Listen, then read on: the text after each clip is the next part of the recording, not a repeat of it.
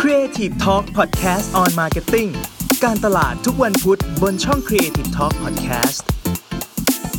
สวัสดีครับยินดีต้อนรับเข้าสู่รายการ Creative Talk on Marketing นะครับ วันนี้อยู่กับผมเก่งสิทธิพงศ์ศิริมาศเกษมครับ ค่ะ โจชวีวันคงโชคสมัยค่ะ ครับ และแน่นอนครับเกสของเราคนนี้ขาดไม่ได้เลย นั่นก็ ใช่ คือคุณหนุ่ยครับ ผมการตลาดวันละตอนครับ สวัสดีครับหนุ่ยครับ ครับ สวัสดีคุณหนุ่ยนะครับ ค่ะ อ่ะคุณหนุ่ยวันนี้เราอยากจะมาชวนคุณหนุ่ยคุยเรื่องของที่เป็นกำลังเป็นกระแสอยู่ในตอนนี้ แล้วก็ต้องบอกว่าผมเองเนี่ยก็ได้รับโทรศัพท์จากเพื่อนเยอะแยะมากมายเลยนะ ในช่วงนี้คนที่ไม่ค่อยได้คุยกันก็ได้มาคุยกันช่วงนี้แหละว่าเศรษฐกิจไม่ดีทำยังไงดี เศรษฐกิจไม่ดี เราควรจะทำการตลาดไหม ผมเห็น ครับ หลายคนเนี่ยเจอพวกแบรนด์ต่างๆ เนี่ยตัดงบการตลาดเยอะมากเลย มันใช่ท่าที่ถูกต้องหรือเปล่า เออ หรือว่าเอาเข้าจริงๆอ่ะวันนี้เราก็คงมาบอกแหละว่า มันควรจะต้องทำแต่ว่ามันจะทำเวไหนไหม วันนี้ก็เลยอยากจะเหมือนมาดิสคัส เนอะ แล้วมาคุยกันกับคุณหนุ่ย ถือว่าเป็น EP พิเศษนะเพื่อให้พวกเราทุกคนที่เป็นอ่าแฟน ๆ ที่ฟังอ่า Creative Talk Podcast on Marketing เนี่ยได้ฝ่าวิกฤตโควิดไปด้วยกัน ใช่ ครับ คนที่ฟังน่าจะมีทั้งฝั่งแบรนด์ ฝั่งเอเจนซี่เนอะมีมีทั้งสองส่วนเลย มันลองคุยกันดูดีกว่าว่า มันควรจะรับมือยังไงกันดี อ่าโอเค ในฐานะถามคุณหนุ่ยกันเลยว่า คุณหนุ่ยว่าตอนนี้เนี่ยโควิดเนี่ยมันรุนแรงนะแล้วก็คนแพนิคมาก ไม่ออกไปห้างนู่นนี่นั่น มันมีเคสอะไรบ้างที่คุณหนุ่ยอาจจะเคยได้ยินมาจากเพื่อนๆ หรือกลุ่ม ครับ ลูกค้าหรืออะไรที่เขาเจอผลกระทบกับเรื่องนี้บ้าง คือแบบนี้ครับพี่เก่งพี่โจคือจากที่คุยคุยกับเพื่อนมาจริงๆต้องบอกว่าโควิดเนี่ยเป็นกระแสแบบ Impact หนักมากในบ้านเราเนาะถ้าเรา อืม สังเกต แม้กระทั่งเนี่ยเมื่อกี้ผมนั่งรถไฟฟ้ามาเนี่ยผมรู้สึกไอ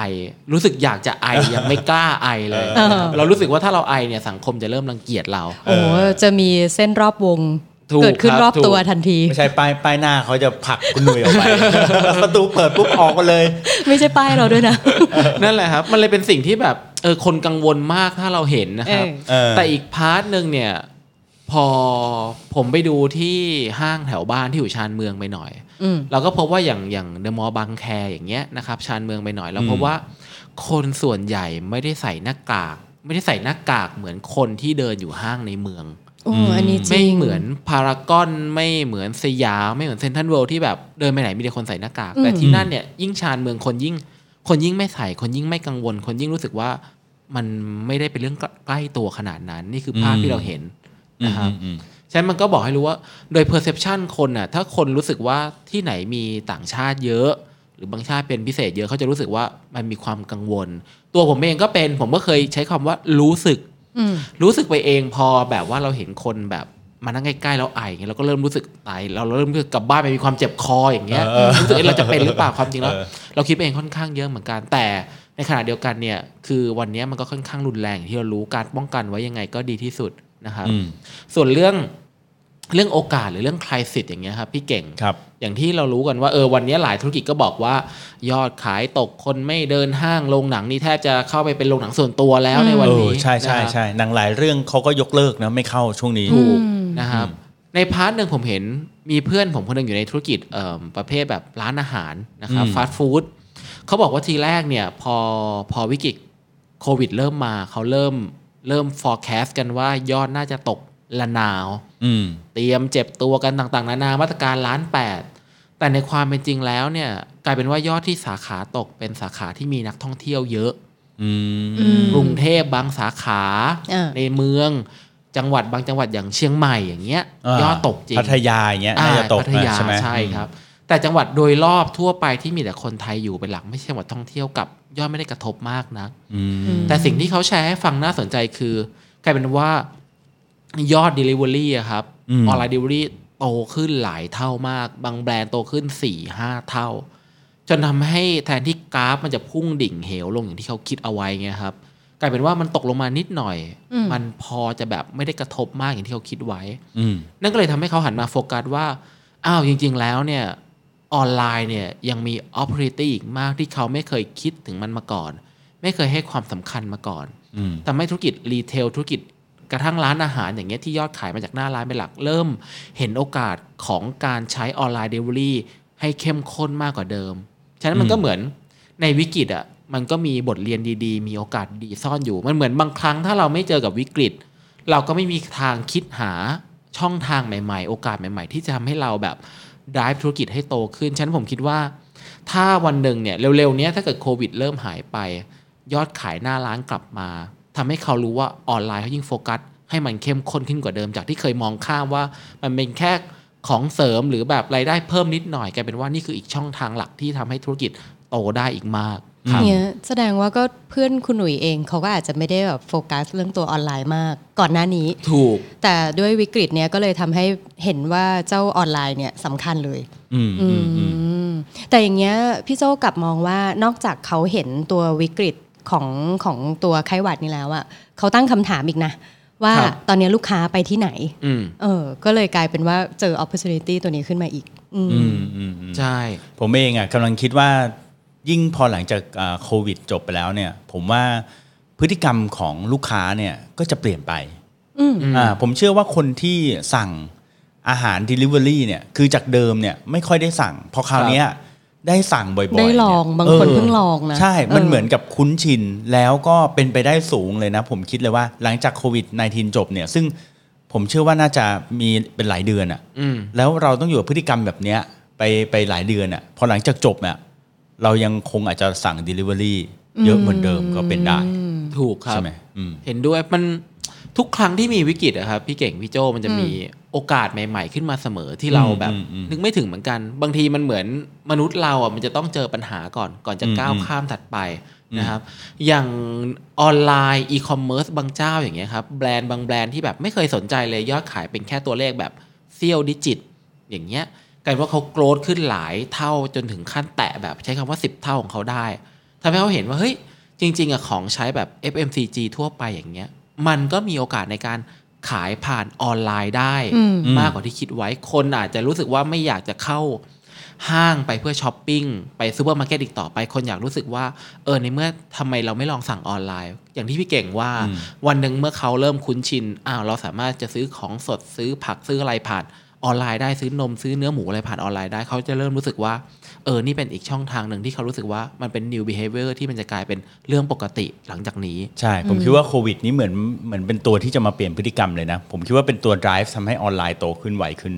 นะทีนี้มาถามคุณหนุ่ยต่อว่าเอาแล้วอย่างเงี้ยสมมุติว่าณตอนนี้เลย เอาตอนนี้เลย ครับ ตอนนี้ก่อนที่สมมุติว่าผมรู้แล้วอ่ะคุณหนุ่ยบอกว่าเฮ้ยเราต้องออนไลน์ เราต้อง Delivery อ่ะสมมุติว่า Product ผมมันสามารถ Delivery ได้แต่ว่า ณวันเนี้ยเดือนเนี้ยอาจจะ move ไป Delivery อาจจะยังไม่แบบเต็ม ไม่ ส ทัน ตรีมมากไม่ เออ ทันเนี่ย เราควรจะทำยังไงกับเรื่องของการดูแลลูกค้าที่ ค แบ รั บบ อ่ามาในช่วงนี้หรืออะไรจะเปลี่ยนวิกฤตตอนนี้ให้เป็นโอกาสอะไรยังไงได้บ้าง คือผมเห็นอย่างหนึ่งผมเริ่มเห็นหลาย ๆ แบรนด์เนี่ยใช้วิกฤตเนี้ยนะครับให้เป็นโอกาสต้องบอ อื ก ม ว่าเขาทำแบรนด์ในแง่ของการ CSR หรือ PR ค่อนข้างเยอะ เราเริ่มเห็นบางแบรนด์อย่างเงี้ยเขาเริ่มจากการใส่ใจดูแลลูกค้ามีแบบอะไรนะ ครีมเจล แอลกอฮอล์มาแจกลูกค้าบางคนแบบที่พี่โจว่าทำแจกลูกค้า ใช่ใช่ใช่ ใช่ใช่ มี วัน มี ก่ น้ อ อน งเอ่อน้องที่รู้จักใช่ไหม เป็นไงครับ เออรู้จักกับคุณโจใช่ไหม อืม เขาก็ทำเจลเองทำเจลเองใช่ไหม อืม ใช่ แล้วก็แปะลาเบล ครับ แปะลาเบลเป็นเป็นเอ่อชื่อบริษัทเขา ครับ เสร็จแล้วเวลาเขาไปเจอลูกค้า ก็คือเขายังต้องไปเจอบ้างไง ก็เอาเจลแจกซะเลย เออ เออ ก็ดูน่ารักดีนะ กลายเป็นของชำรวย ใช่ เออ เออ กลายเป็นของที่มีแต่คนอยากได้ครับ เออ อันนี้มันก็ถือว่าเปลี่ยนวิกฤตให้เป็นโอกาสเหมือนกันนะ อืม เออ หรือบางแบรนด์เขามีไหมที่แบบว่าเอาโอกาสนี้ในการทำ CSR อื PR ม ในเรื่องของแบบแจกหน้ากาก ครับ หน้ากากอะไรอย่างนี้มีไหมให้สังคม จริงๆอ่ะผมเพิ่งได้ยินมาเมื่อไม่กี่วันก่อน ตั้งแต่ที่เห็นข่าวกันเยอะๆ ผมว่าหลายคนเห็นเอ่มเหมือนทางเจ้าสัวซีพีใช่ไหมครับ อืม แกบอกว่า อืม แกจะทำโรงงานเพื่อผลิตหน้ากากแจก ซึ่ง โอ้โห ได้ PR ม เอ หา อ ศาล ฟังดู นะ อลังการมากเลยนะ ถูก เออ ถ้าเกิดปกติถ้าจะลง PR ให้ได้พื้นที่ข่าวขนาดนี้ไม่รู้ต้องทุ่มเงินเท่าไหร่ อืม แต่ด้วยความตั้งใจดีเงี้ยทำให้ทุกคนรู้สึกอยากจะชื่นชมแก อยากจะบอกต่อให้คนรู้ว่า เอ้ย มันยังมีบริษัทที่ตั้งใจทำเพื่อคอน sumer จริง อืม ๆ หรือแม้กระทั่งเนี่ยแอบได้ยินมาทาง MK อย่างเงี้ยครับ MK จริงๆต้องบอกว่า เป็นแบรนด์หนึ่งที่ทำดีมาตลอด แต่เขาเป็นคนไม่ค่อยบอกเท่าไหร่ อืม ตั้งแต่สมัยผมอยู่เอเจนซี่แล้วเคยเคยทำให้เขาแล้วแกบอก ไม่ต้องบอกไม่ต้องบอกไม่อยากเขินเป็นคนทำดีแล้วไม่บอกอ่ะ ชื่นชมนะ น่ารัก เหมือน ครับ คือ เหมือนล่าสุดแกก็ MK ก็เอาหน้ากากที่เขามีเนี่ยเตรียมไว้เนี่ยส่วนหนึ่งก็ไปบริจาคให้กับทางโรงพยาบาลอย่างเงี้ย อืม อืม นี่คือสิ่งที่แบรนด์ที่ตั้งใจดีแล้ว ตั้งใจทำดีแล้วทำดีออกไปเนี่ยทำให้ใครๆ ก็อยากจะพูดถึงเขา อืม ในช่วงเนี้ยฉะนั้นเนี่ยมันเป็นเหมือน อย่าเรียกว่าฉวยโอกาสเลยเรียกว่าเป็นการช่วยกัน แล้วพอยิ่งแบรนด์ไหนยิ่งช่วยคนช่วยสังคมมากขึ้นน่ะสังคมก็รู้สึกว่า นี่คือแบรนด์ที่พวกเขาอ่ะอยากจะเลือกหลังจากนี้ คือณวันเนี้ยครับ มันไม่มีแบรนด์ไหนที่ไม่มีอะไรทดแทนกันได้อ่ะ อืม ถ้าเกิดสมมติพี่เก่งพี่โจหิวพี่เก่งพี่โจเดินไปเอ่อร้านสะดวกซื้อใกล้บ้านเงี้ย อืม โอ้ยมันมีของให้เลือกนับพันเลยนะ เอาแค่น้ำเปล่ามีเลือกเป็นร้อยชนิดแล้วเป็นสิบชนิดแล้วอะ่ะ ใช่ แล้วแบรนด์ไหนที่พี่เก่งดูแล้วรู้สึกว่าเฮ้ยฉันอยากเลือกแบรนด์เนี้ยฉันแบรนด์นี้ต้องมีความที่ทำให้พี่เก่งรู้สึกดีมากกว่าแค่การเลือกโปรดักต์บางอย่างทั่วไปแล้วอะ่ะ อืม ครับ มันต้องเข้าถึงใจเรานะ ผมว่าเออจริงเลยเหมือนกับว่าช่วงนี้มันเหมือนเป็นช่วงแบบเอ่อทำให้เราอาจจะสามารถซื้อใจเอ่อลูกค้าของเราได้นะเพราะว่ามันเอ่อผมว่ามันเป็นจุดที่เหมือนกับเราสามารถที่จะแสดงบางอย่างที่มันมากกว่าการฮาร์เซล อืม ไอ้ที่ผ่านมาตลอดทั้งปีเราอาจจะพยายามฮาร์เซลมาโดยตลอดว่าของฉันดีของฉันนู่นนี่นั้นอะไรเงี้ยเอ่อในช่วงนี้ถ้าเกิดว่าเราเหมือนกับอ่าช่วยสังคมด้วยความจริงใจแบบเนี้ยนะผมคิดว่ามันอาจจะเป็นหนึ่งในส่วนหนึ่งที่จะทำให้คนรู้สึกอินกับแบรนด์ของเราก็ได้ไหม ถูกครับเห็นด้วยครับ อืม งั้นก็คือในเชิง Marketing เอง นอกจากเอ่อการมองไปที่ opportunity ทางออนไลน์ ครับ ก็อาจจะมองเรื่องของตัว CSR เข้าไปด้วยเนอะแล้วอย่างนี้เรื่องของตันการตัดงบนี่คือถือเป็นเรื่องปกติเลยเนอะตอน เอ นี้ อ ต้อง ได้รับ อ ผ ว่า ลกระทบกันหมดเลย เรื่องตัดงบเนี่ย